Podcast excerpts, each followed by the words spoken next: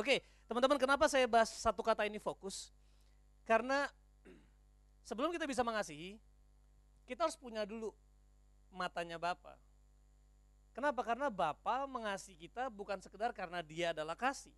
Tetapi dia punya cara pandang yang berbeda. Katakan cara pandang berbeda. Kenapa Yesus begitu mengasihi kita? Karena Yesus mengenal kita. Dia tahu persis kita siapa. Contohnya kalau kayak saya, saya anak saya mau senakal apa pun, mau buat salah apa pun, which is sekarang dia seminggu dua minggu lagi di grounded, gak boleh main. Biasanya mereka boleh main game kalau weekend. Tapi hari ini weekend pun gak boleh main game karena ada mistakes yang dia lakukan. So kita mendisiplin dengan fun. Tapi gak ada saya bilang kamu stop jadi anak saya. Kenapa? Karena saya mengenal dia, dia adalah anak saya. Sampai kapan pun dia akan jadi anak saya. Nah, kenapa Yesus begitu mengasihi kita? Karena dia betul-betul mengenal kita. Katakan Yesus mengenal saya. Yesus melihat kita sesuatu banget, katakan sesuatu banget. Dan Yesus punya fokus yang beda banget dengan dunia. Makanya hari ini kenapa kita mau belajar tentang fokus. Karena untuk bisa mengerti kenapa Yesus tinggalin 90 apa eh, Tuhan memberikan apa namanya ilustrasi 99 dia tinggalin, dia kejar satu yang tersesat, gak usah itu. Yesus mati selagi kita masih ber, berdosa. Selagi loh. Jadi dalam kita masih aktivitas berdosa, aktivitas terikat, dia mati buat kita. Sebelum kita punya komitmen untuk bisa setia sama Tuhan, Tuhan pun sudah mati buat kita. Jadi gak ada satupun hal yang bisa membuat Bapak tinggalin kita. Kecuali terakhir nanti pas penghakiman. Itu momen paling menyakitkan buat Bapak menurut aku. Di mana ada anak-anak yang dia harus bilang, aku gak mau engkau. Tapi hari ini kita mau belajar supaya bukan hanya kita mengenal kasih Bapa, tapi supaya kita bisa memberikan kasih Bapa kepada banyak orang. Start from your family. Ya. Kenapa teman-teman? Karena hubungan sering kali rusak karena salah fokus. Teman-teman tahu nggak? Eh, Alkitab bilang bahwa kita dipanggil menjadi duta besar kerajaan Allah. Artinya apa? Ketika duta besar ada di Malaysia misalnya, duta besar Indonesia ada di Malaysia. Otomatis karena ada hubungan, ada hubungan kenegaraan. Jadi kenapa kita sebagai kita kan berasal dari surga betul nggak? Kita bukan berasal dari Batak, Jawa bukan. Asal kita tuh dari surga. We came from heaven. Ya, yeah, originally from heaven. Jadi ketika kita ditaruh ke dunia menjadi duta besar, otomatis surga mau berhubungan sama dunia. Jadi ketika kita berdoa on earth as it is in heaven, it's through you and me. Because we are the gate of heaven. Kita bilang rumah Allah sama dengan gerbang surga. Artinya kalau kita adalah rumah Allah, sama dengan kita adalah gerbang gerbang surga. Apa artinya gerbang? Sesuatu akan melalui gerbang itu untuk beralih ke teritori yang berbeda. Jadi teman-teman, itu kenapa we have to act not as a victim. Kayak we are being victimized oleh mantan ya kan buanglah mantan pada tempatnya ya. Buanglah mantan di tangan Tuhan, jangan di sosmed ya. Jangan dikomplain, diomongin di sosial media. Kenapa teman-teman? Karena kita karena kita nggak mengenal atau kita nggak mengerti siapa kita dalam Tuhan. Betapa besarnya anugerah Tuhan buat kita. Akhirnya kita beranggapan bahwa kita adalah kita korban perceraian, kita korban uh, fitnah. No, no, no. Saudara nggak pernah jadi korban. Saudara adalah lebih dari pemenang. Dan ini yang kita mau belajar supaya apa? Kita sering banget gini. Kemiskinan gak akan buat kamu mati. Ya, jarang banget kemiskinan membuat orang mati. Maksudnya bukan mati kelaparan, maksudnya orang sampai mati bunuh diri, mati stres, bukan karena nggak ada uang, bukan karena nggak ada pekerjaan, bukan. Selalu karena ini, hubungan. Ada orang yang nggak punya uang tapi dia punya ekspresi cinta kasih Tuhan tuh luar biasa, nggak nggak bikin dia mati. Bahkan mulai dari situ dia mengembangkan hidupnya sampai favor of God, favor of man itu tinggal dalam dia. Hubungan selalu masalahnya. Jarang orang datang ke saya, kak stres banget nggak ada uang. Jarang banget. Kalau ditelusuri masalahnya, ya sebenarnya aku ada masalah sama papa, ada masalah sama mama, ada masalah sama mantan, ada masalah sama hamba Tuhan, ada masalah sama mentor, ada masalah sama temannya. Selalu masalah ini, ada masalah sama sahabat.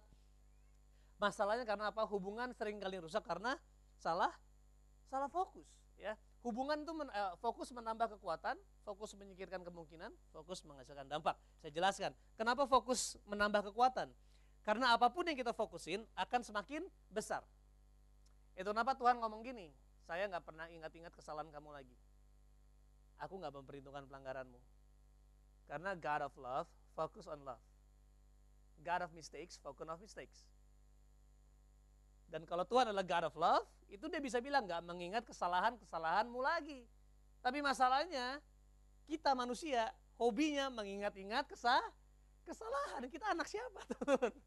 Tuhan nggak ingat-ingat kesalahan, bahkan dia ingat kebaikan apa yang kita pernah buat. Itu kenapa ketika manusia jatuh dalam dosa, Yesus mati di kayu salib, dia bisa bilang gini, ampuni Bapak karena mereka nggak tahu apa mereka perbuat. Di saat semua manusia berdosa, Yesus nggak punya alasan sebenarnya untuk mengampuni.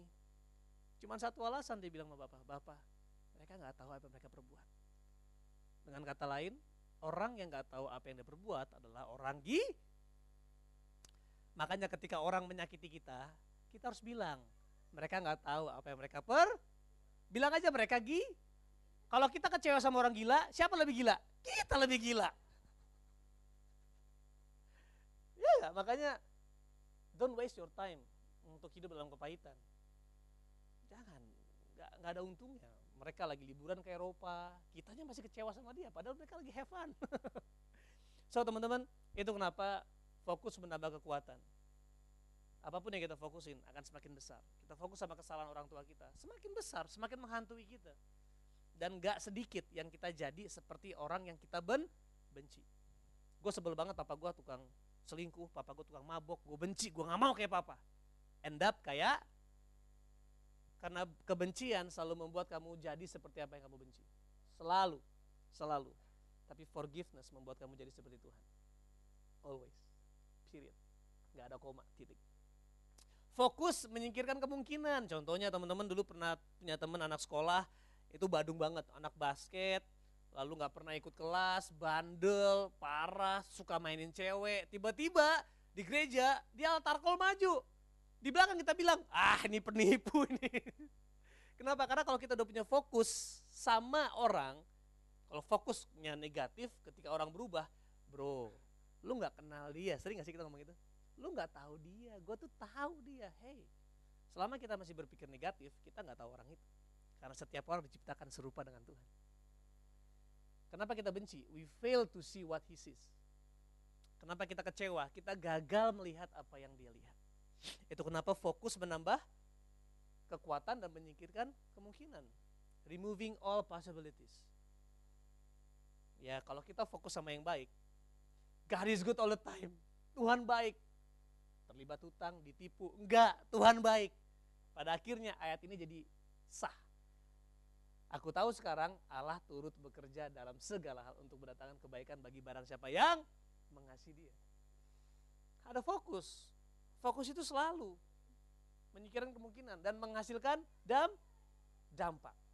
Jadi teman-teman fokus kita itu menentukan banget. Itu kenapa Tuhan sebagai Tuhan yang memberikan kasihnya gak pernah gagal mengasihi kita. Karena dia punya fokus yang berbeda. Nah hari ini saya cuma mau centralize fokus kepada satu ini, yaitu kita bicara tentang fokus. Apa yang kamu lihat belum tentu adalah yang sebenarnya. Kita belajar ini. Saudara lihat apa? Yang lagi pengen punya anak, langsung lihat. Aku lihat baby. langsung. Ya. Aku lihat muka, gambar muka orang seluruhan. Aku lihat ada dua orang, ada satu orang, ada baby, ada satu orang diri. Yang mana yang benar? Semuanya benar. Masalahnya yang mana saya pengen saudara lihat. Karena saya sebagai pembicara berhak untuk mengatakan, enggak, saya lihat muka, betul gak? Sama kayak semua di dunia, kita punya fakta-fakta yang muncul. Tapi masalahnya, mana yang Tuhan mau saudara li, lihat. Saya punya satu komunitas namanya Good Friend Community, teman-teman yang uh, di entertainment, entah itu seorang aktor, entah itu seorang penulis, entah itu jurnalis, entah itu musisi. Satu waktu kami lagi komsel ketemu sama jurnalis terkenal Metro TV. Aduh kesebut, gak apa-apa. Oke, dia ngomong gini, saya suka stres dalam dunia saya. Kenapa? Karena kami harus cari berita. Dan kami harus cari berita yang buruk. Kenapa? Moto Dius adalah bad news is good Good news, pakai hati-hati, jangan bangga yang suka nonton berita demi pintar, justru jadi bodoh. nonton berita hanya sekedar untuk mengetahui, tapi teman harus tahu, it, semua itu kebohongan. It's all lie. Mungkin fakta, tapi teman tahu nggak? fakta adalah kebenaran yang paling rendah. Orang tua saudara berdosa. Orang tua saudara adalah orang yang gak setia. Papa bercerai, papa selingkuh. Dan kita bilang papa tukang selingkuh. Itu betul nggak? Betul, tapi itu fakta terendah. Tapi kebenaran tertinggi, papamu diciptakan serupa dengan Tuhan. When you help your dad to see what God see, what God sees, your dad will change. Because we are called to be the ambassador of God. And God is love. Saya mau cerita dari kegagalan saya. Dan satu orang atau beberapa orang yang mempunyai fokus yang berbeda, change my life, they change my life. How I see myself change because how they see myself. Mana yang kita lihat semuanya benar, tapi pertanyaannya mana yang saya pengen saudara lihat. Yang kedua, kita lihat apa? Ada dua orang yang sedang oh, dua eh, kakek dan nenek, lalu ada bisa kita lihat ada dua orang lagi duduk. Kalau anak saya yang kecil, dia lihat yang mana? Lihat burung-burung. Memang anak kecil. Dia lihat yang burung-burung. Karena dia punya fokusnya ini. Tapi yang mana, kembali lagi yang mana yang benar? Semuanya benar. Kita lihat kayak tentu ketika pemilihan gubernur kita mungkin banyak yang kecewa. Sebelumnya kita doakan Tuhan doakan gubernur. Tapi sekarang jarang didoain gubernur. Di kerja saya lihat gereja yang sama padahal. Kok gubernur gak didoakan? I don't know, tapi sometimes kita tuh ngelihat orang tuh cuma dari mistakes, kebodohannya, kesalahannya dan sebagainya. Padahal Tuhan bilang, mintalah bangsa-bangsa, maka akan kuberikan bangsa-bangsa. Justru kita diberikan mandat untuk berdoa untuk para pemimpin kita karena apa pun yang terjadi, Tuhan ada di situ. Amin. Apa yang kita lihat di sini teman-teman? narapidana, orang jahat. Selalu dunia, kalau kita hidup di dunia, selalu tendensinya kita akan ditarik untuk berpikir seperti dunia. Kita langsung lihat ini orang yang gak layak, kalau orang masuk, ya pakai baju begini, ya bodoh juga sih orang pakai baju gini belum ganti baju. Tapi kalau mereka punya pengalaman seperti ini, kita pasti langsung punya antipati. Ya kemarin saya ke gereja, satu gereja lalu ada satu orang bersaksi seorang pemimpin, dia bilang, kita nggak boleh main sama orang yang punya masa lalu buruk. Wow, saya sedih sekali, pemimpin loh kayak, men, padahal saya lagi bahas tentang ini. Jadi, aduh gimana ya, gue mau khotbah ini bukan buat menyerang dia loh padahal. Tapi dia bilang gitu, kita harus temenan sama orang yang backgroundnya bersih. Betul teman-teman, kita harus punya teman-teman duduk dengan orang-orang yang kelakuannya bersih. Tetapi Yesus datang mencari mempelainya, mempelainya yang berdosa beda banget bagaimana dunia dan Tuhan berpikir. Tentu kita harus pilih-pilih untuk jadi sahabat. Untuk jadi sahabat harus pilih-pilih banget. Ring satu harus pilih-pilih. Tapi untuk melayani, untuk menjangkau, kita nggak bisa pilih-pilih. Kita lihat orang yang jahat, tapi menurut saya Tuhan lihat orang yang broken. Orang yang hancur, yang butuh pertolongan. Justru orang yang paling jahat adalah orang yang paling tepat untuk menerima cinta saudara paling tepat menerima cinta saudara. Kita perempuan ini semua orang menganggap ini perempuan kotor dan sebagainya. Tapi saya bekerja sama dengan satu yayasan namanya Gerakan Stop Cuek. Kalau saudara tahu Yeri Patinasarani, anaknya Roni Patinasarani, mereka menyelamatkan perempuan-perempuan ini karena mereka diculik sejak kecil, diberikan narkoba dan dijual sebagai perempuan jalanan untuk menjual diri. Crazy ya mereka pergi ke Bali mereka coba tangkap perempuan ini diselamatin. Lalu di hari keberapa kalau nggak salah lagi jalan ke Alfamart diculik balik oleh sindikat. Men dunia di luar itu persis kayak film Taken. Nonton Taken nggak? Indonesia kayak begitu teman-teman. Cuman sometimes saya pun saya merasa saya bergerak di sekolah saya bergerak keluar tapi saya nggak lihat yang kayak begitu. Sampai Yeri cerita dia nyetir di jalanan memang dia memerangi narkoba dan memerangi human trafficking nyetir di jalanan lalu Ambon-Ambon datang bawa senjata teror dia. Keluar. Diambil mobilnya. Dia bilang gini stop perangi narkoba. Kalau nggak keluargamu saya serang. Mobilnya diambil. Terus di SMS dia bilang saya tahu rumah kamu di mana. Berapa hari kemudian dia pulang ke rumah anjingnya diracunin. Anjingnya dalam rumah. Di SMS saya sudah bisa masuk rumahmu. Hati-hati saya tahu adikmu di PH saya akan bunuh dia, saya akan perkosa dia. That's Indonesia. Kayak begitu. Makanya teman-teman kita semua dipanggil untuk menjadi duta besar to save this generation. Tapi stop untuk melihat fokus yang berbeda. Mereka bukan orang-orang yang jahat. Mereka orang-orang yang broken. Sama, orang-orang ini orang-orang yang broken. Mereka butuh pertolongan. Nah ini kalau kita lihat kan, saya pernah nih ke gap ya kan. Siapa ini? Kamu WhatsApp siapa? WhatsApp mantanmu ya? Ini posisi ke gap. Selalu yang kita fokus apa? Ini suami nggak benar.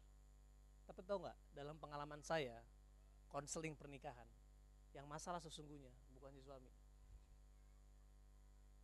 Selalu, sorry nggak selalu. Saya bisa bilang 80% istri. Saya tanya kenapa? Si suami pulang ke rumah capek-capek kerja. Kenapa sih kau pulang malam-malam? Meeting mulu. Baru bangun, nggak ada roti disediain, nggak ada kopi disediain. Cepetan bangun dong, anak-anak telat nih. Pulang capek, keluar kota. Kenapa nggak nelpon? Jadi si istri selalu nggak respect di depan orang-orang diomongin suaminya. Ah kalau dia mah nggak pernah pulang. Dia mah nggak mau urus anak. Padahal ini suami bekerja mati-matian buat keluarganya. Hanya memang suaminya punya kelemahan untuk berkomunikasi.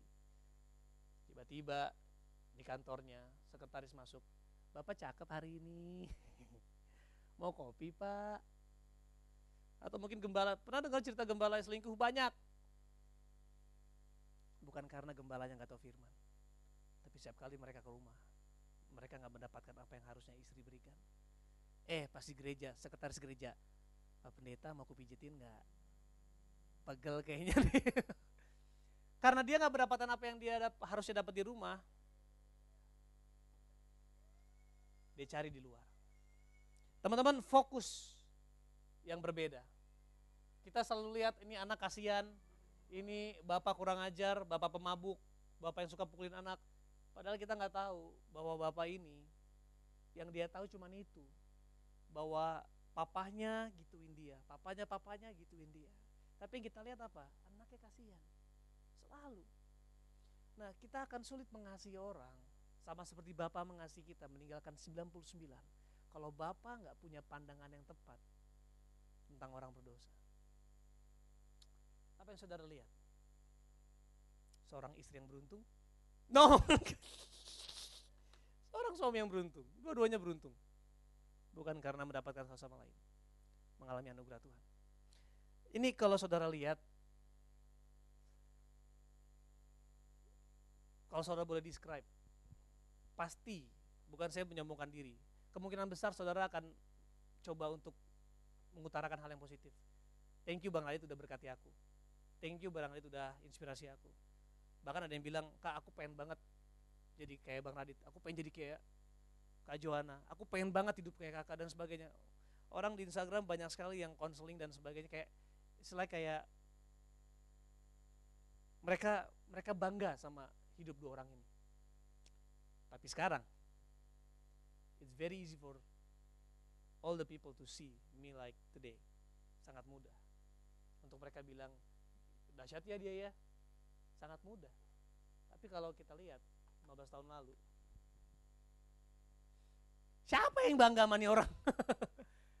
Pecandu narkoba, ini istri saya dulu punya mimpi jadi Paris Hilton, bayangin gak stres. Stres punya mimpi bukan jadi Kristus, jadi Paris Hilton. Satu waktu dia pernah punya dream untuk jadi model playboy di Amerika. Gimana jadi suaminya ya? Teman-teman, kami masuk penjara waktu itu karena kami ya saya ketika kuliah di kedokteran gigi eh, saya punya sampingan sampingannya bandar itu tadi. Tapi saya bandar baik.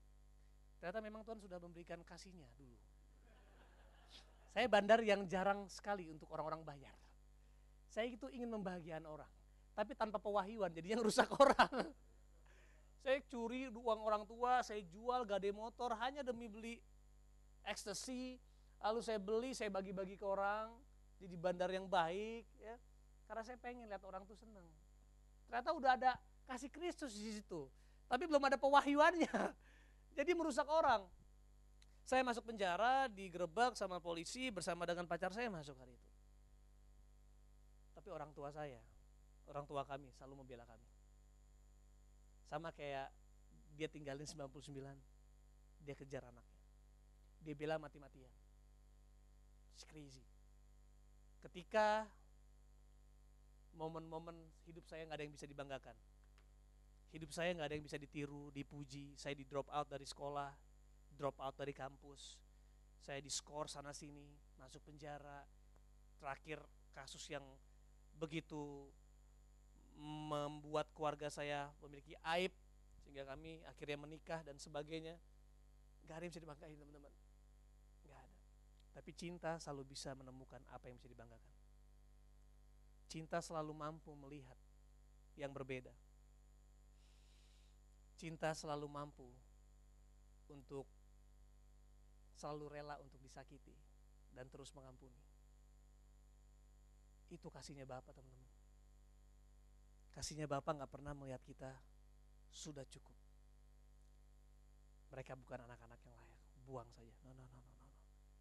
Ini momen di mana Tuhan kasih kesempatan buat kita untuk mengalami kasihnya dan mengasihi orang lain sama seperti dia telah mengasihi kita. Amin. So teman-teman saya bersyukur hari itu orang tua kami bela kami mati-matian.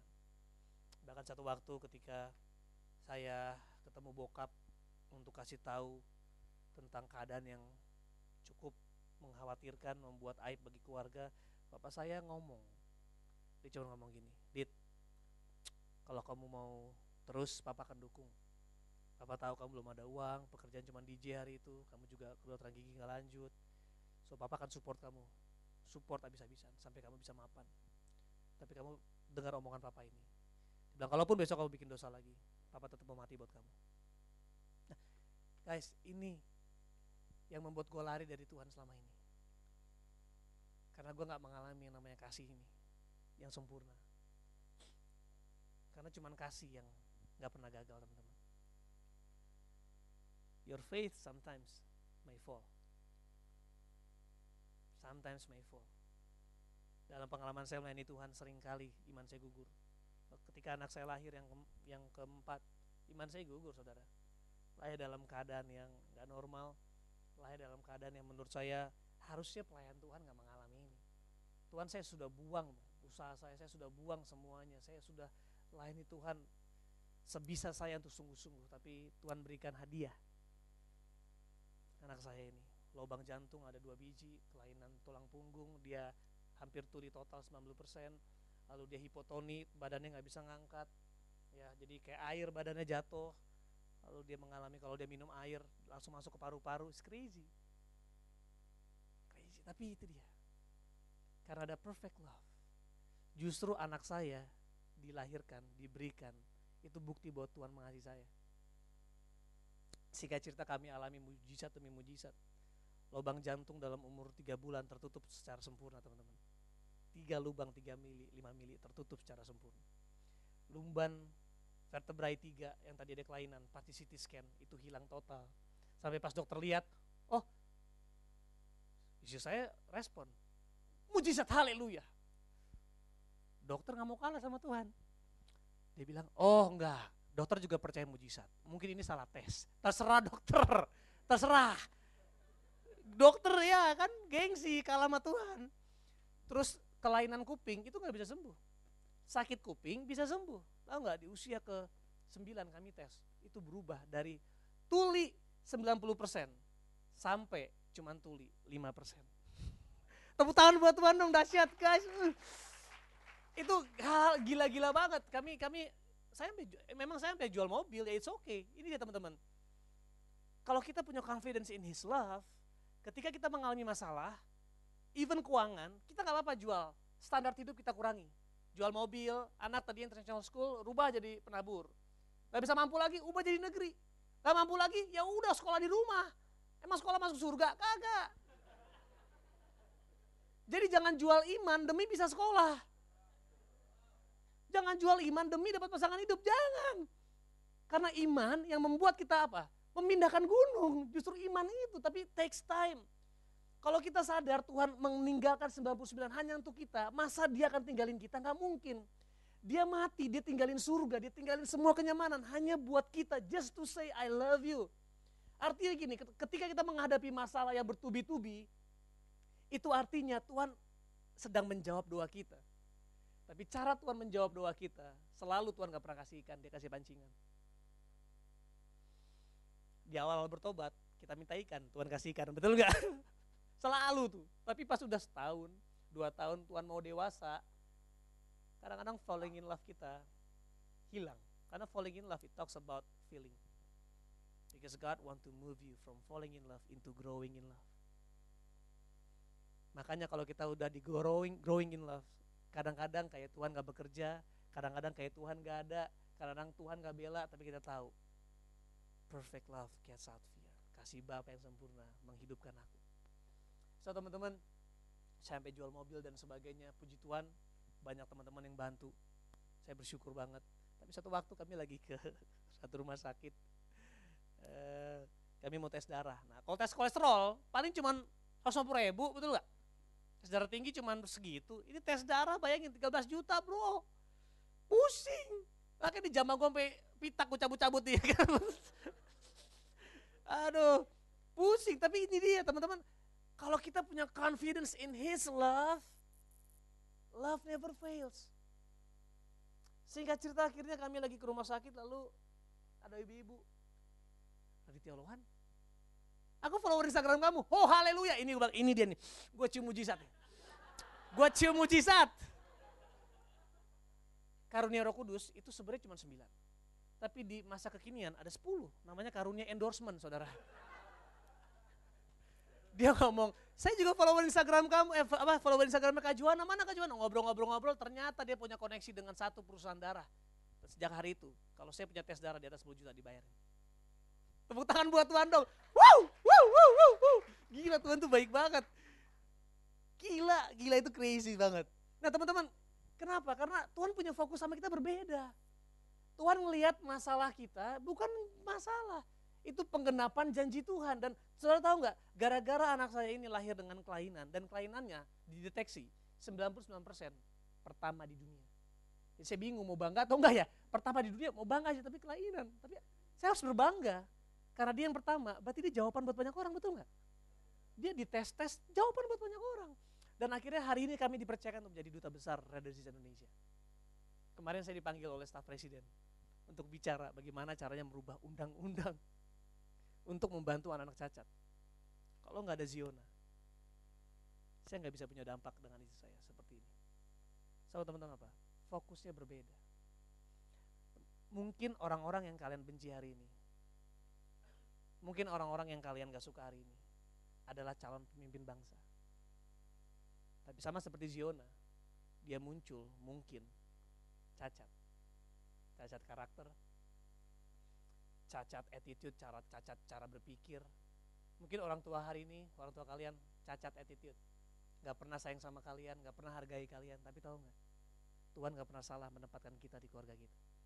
Tuhan gak pernah salah menempatkan saudara di gereja saudara. Tuhan gak pernah salah menempatkan saudara di bangsa ini. God wants to teach you how to love people the way He loves you. But first you have to understand bahwa Tuhan mencintai kita itu dahsyat banget. Teman-teman tahu ini kita pernah mengalami di mana kita pakai kaca besar matahari lalu kertas terbakar betul nggak? Kenapa kertas bisa terbakar? Padahal matahari menyinari semuanya. Karena ada apa? Ada fokus. Fokus ini mengambil sinar matahari, memusatkan pada satu tempat dan diantarkan pada satu titik dan kebakar. Teman-teman, Tuhan itu baik. Kasih Tuhan itu nyata buat semua orang. Tapi ada orang-orang yang rela berkorban untuk menjadi kaca pembesar. Untuk bisa apa? Mengasihi. Karena kita dipanggil untuk menjadi kaca, kaca pembesar kasih Tuhan. You are called to be the magnifying glass of His love. Saudara, kalau saudara pengen orang tua saudara berubah, stop complaining about them. Start untuk jadi fokus kaca pembesar Ambil kasih Tuhan itu dan lepaskan kepada mereka. Pasti mereka berubah. Amin saudara, ini saya suka banget ayat 1 Korintus 13 TPT, dia bilang gini, Love is a safe place of shelter. Safe place. Pertanyaannya sekarang orang berdosa nyaman gak dekat kita? Orang-orang yang lost, the lost sheep aman gak dekat kita? Atau ketika mereka dekat-dekat kita, mereka semakin menyadari bahwa they are lost. Harusnya enggak, orang yang lost ketika berhadapan dengan anak Tuhan, mereka menyadari bahwa saya punya pengharapan. Karena kita dipanggil menjadi duta besar kerajaan Allah, teman-teman. Kita dipanggil untuk membangun hubungan antara surga dan dunia. Supaya apa? Surga nyata di dunia. On earth as it is in in heaven. Love is a safe place of shelter. For it never stops believing. Ini orang tua saya never stops believing in me. Orang tua saya nggak pernah stop percaya sama saya, tahu nggak? Bahkan di saat saya nggak membanggakan, mereka mampu bilang I'm proud of you. Apa yang mesti dibanggain? Sama kayak istri saya, pernikahan saya di tahun pertama, saya nggak pernah mau ngurus anak saya, khususnya Zuriel ketika dia baru lahir. Saya masih punya usaha, dari pagi sampai sore berusaha, lalu malam saya uh, nge-DJ pulang jam 4 pagi dalam keadaan yang teler. Saya nggak pernah mau ngurus anak sama sekali. Karena mindset saya orang Batak, suami tugasnya cari duit. Ya. Dan yang amazingnya istri saya nggak pernah komplain sedikit pun teman-teman. I was the lost father, the lost husband. Tapi istri saya mampu kayak Kristus. Dia tinggalin semua perspektifnya, asumsinya, curiganya, keselnya untuk apa? untuk dapetin suaminya yang lagi lost. Istri saya nggak pernah, istri saya nggak jelek loh. Dia bisa cari suami yang lain banyak, bisa cari. Tapi dia ngerti bahwa kasih yang sempurna bukan sempurna namanya kalau nggak bisa diterapkan dalam setiap keadaan. Akhirnya istri saya satu, saya ingat satu momen di mana dia ketemu dengan teman-teman alumni Tarki waktu itu yang masih pada jomblo terus masih suka pacaran sana sini ngomongin eh gue dapet ini dapet itu lo gue pacaran sama dia lo gue putus gue istri saya gandeng saya tau gak dia gandeng dia peluk saya dia ceritain ke teman-teman betapa dia bangga sama saya padahal nggak bisa dibang puji Tuhan Tuhan berikan kebutuhan rohani sama istri saya pada saat itu Teman-teman kita boleh loncat gak ke Lukas 11, nggak ada di sini. Lukas 11 ayat 34. Lukas 11 ayat 34.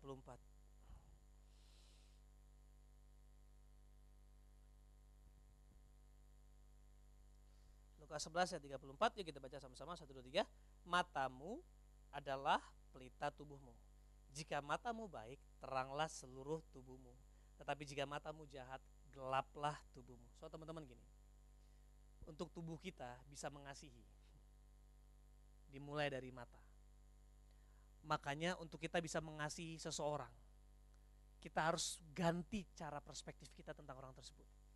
Karena kalau mata kita sudah melihat, men ini orang berharga, ini orang yang layak, ini ini, ini anak-anaknya Tuhan, hanya mereka lagi lupa diri, mereka lagi lost, mereka terhilang.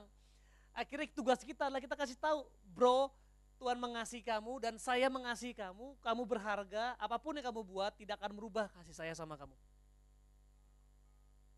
Habis waktu. Because to love someone, you need to change the way you see. Kalau matamu terang, tubuhmu terang, artinya apa? Sangat mudah untuk kita mengatakan, Pah, I love you. Kalau perspektif kita berubah tentang orang tua kita. Satu kesaksian teman-teman, eh, anak rohani saya, uh, bokapnya tuh tajir mampus ya dia pemilik tanah di Jakarta Medan tuan tanah ya lalu tapi bapaknya ini orang Batak anaknya bilang gini bang bapak gua ketawa mujizat ketawa mujizat kasihan banget jadi anaknya ketawa aja mujizat ya gak pernah bilang aku bangga sama kamu kalau anaknya bikin salah dikatain bego kau. Anjing kau. Babi kau. Satu waktu dia bertobat, mengalami Tuhan dan kami muridkan baru tahun lalu. Lalu dia komplain sama kita, bang, gue ikut Tuhan, tapi orang tua orang tua gue nggak berubah. Orang tua gue masih kayak begitu. Oke, oke. Kalau mau keadaannya berubah, polanya harus dirubah. Pernah nggak lu bilang bangga sama orang tua lu? Gak pernah. Lu pernah nggak bilang terima kasih sama papa lu? Ya, kayaknya buat hal yang spesifik enggak sih bang? Paling kalau bisa beliin kado, beliin sepatu. Nggak pernah bilang nggak terima kasih untuk jadi bapak yang terbaik? Gak pernah bang. Bilang sama mereka. Akhirnya dia kumpulin lah mama papanya yang sedang mau bercerai ini. Dikumpulin di rumahnya, dia cuma ngomong gini, Pak, Mak, namanya Ucok. Bilang, abang cuman mau bilang bahwa abang mengampuni papa dan mama untuk semua kesalahan yang bapak dan mama sadari atau nggak sadari. Tapi Ucok juga minta maaf untuk kesalahan Ucok abang selama ini. Abang cuma mau bilang abang bangga jadi anak bapak dan anak ibu, anak mak. Kalaupun Tuhan suruh pilih saya lagi, mau lahir di mana, saya tetap mau pilih lahir di keluarga ini. Karena ada rencana Tuhan. Si bapak ini yang ketawa dan mujizat, nangis kayak anak kecil. Kau lihat ini anakku. Lah, gila lagi goblok, dibilangnya anak anjing. Gila lagi begitu dibilang, ini anakku nih, ini anakku. Something change. Hanya gara-gara apa? Ekspresi itu. Pak, aku bangga sama Papa. Tahu gak? The way he see the father change. Membuat dia mampu mengasihi papanya. Never stops believing the best of others. Love never takes failure as defeat, for it never gives up. Ayat terakhir teman-teman. Saudara tahu kan Paulus amazing? Dia menulis begitu banyak kitab dia menjadi orang tokoh yang memberitakan apa ya menerapkan dasar Injil begitu firm begitu dahsyat. Tapi tahu kisahnya? Ketika Saulus ini mas Paulus masih jadi Saulus dia bertobat dia ingin menggabungkan diri kepada murid-muridnya. Tapi murid-muridnya menolak dia. Setibanya di Yerusalem Saulus mencoba apa? Menggabungkan diri kepada murid-murid. Tahu nggak? Banyak orang ingin bergabung dengan kita teman-teman. Alkitab bilang gini Barang siapa meninggikan aku, aku akan menarik semua orang kepadaku. Artinya gini, harusnya gereja punya budget marketing minim. Ya, karena yang bawa orang-orang ke gereja itu Tuhan. Kita dipanggil menjangkau, yes. Kita dipanggil memberikan firman, yes. Tapi kita bilang barang siapa meninggikan aku, aku akan menarik semua orang kepadaku.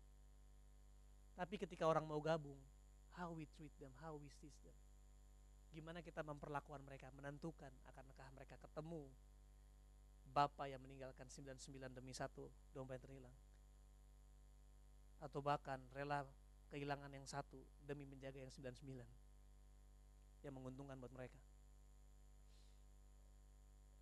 Tetapi semuanya takut kepadanya. Normal karena Saulus membunuh orang-orang Kristen. Saulus membunuh orang-orang percaya. Saulus membunuh murid-murid Kristus. Jadi wajar nggak murid-murid takut? Wajar teman-teman. Tapi tahu nggak ayat ini? Ya, e, karena mereka tidak dapat percaya bahwa ia juga seorang murid.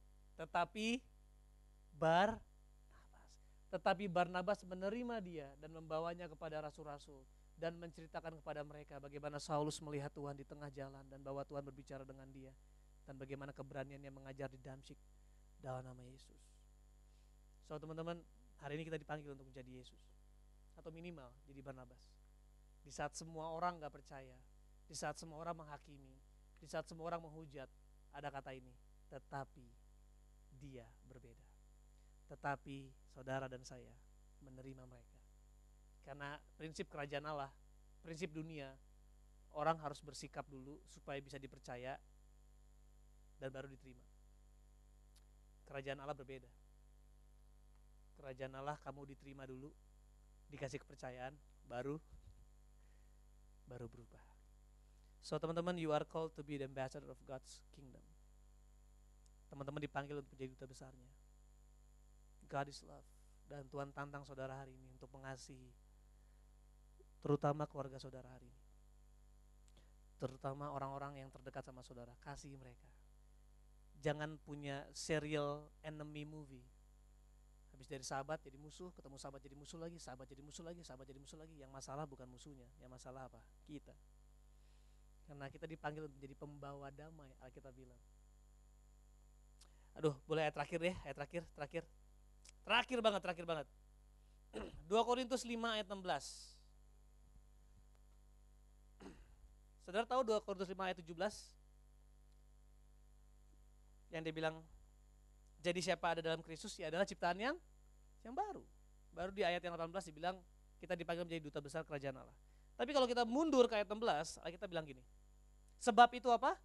Kami tidak menilai seseorang juga menurut ukuran manusia. Nah, ciri khas manusia baru adalah ini. Bukan sekedar dia punya aktivitas rohani. Bukan sekedar dia mengikuti kegiatan rohani, tetapi ini cara menilai seseorang berbe bukan menurut ukuran manusia, tetapi menurut ukuran siapa? Kristus. Saudara aku berdoa supaya mulai keluar dari tempat ini muncul duta-duta besar kerajaan Allah yang bisa melihat setiap orang seperti Kristus melihat. Karena Kristus tinggal dalam kita. Amin saudara, mari kita berdoa.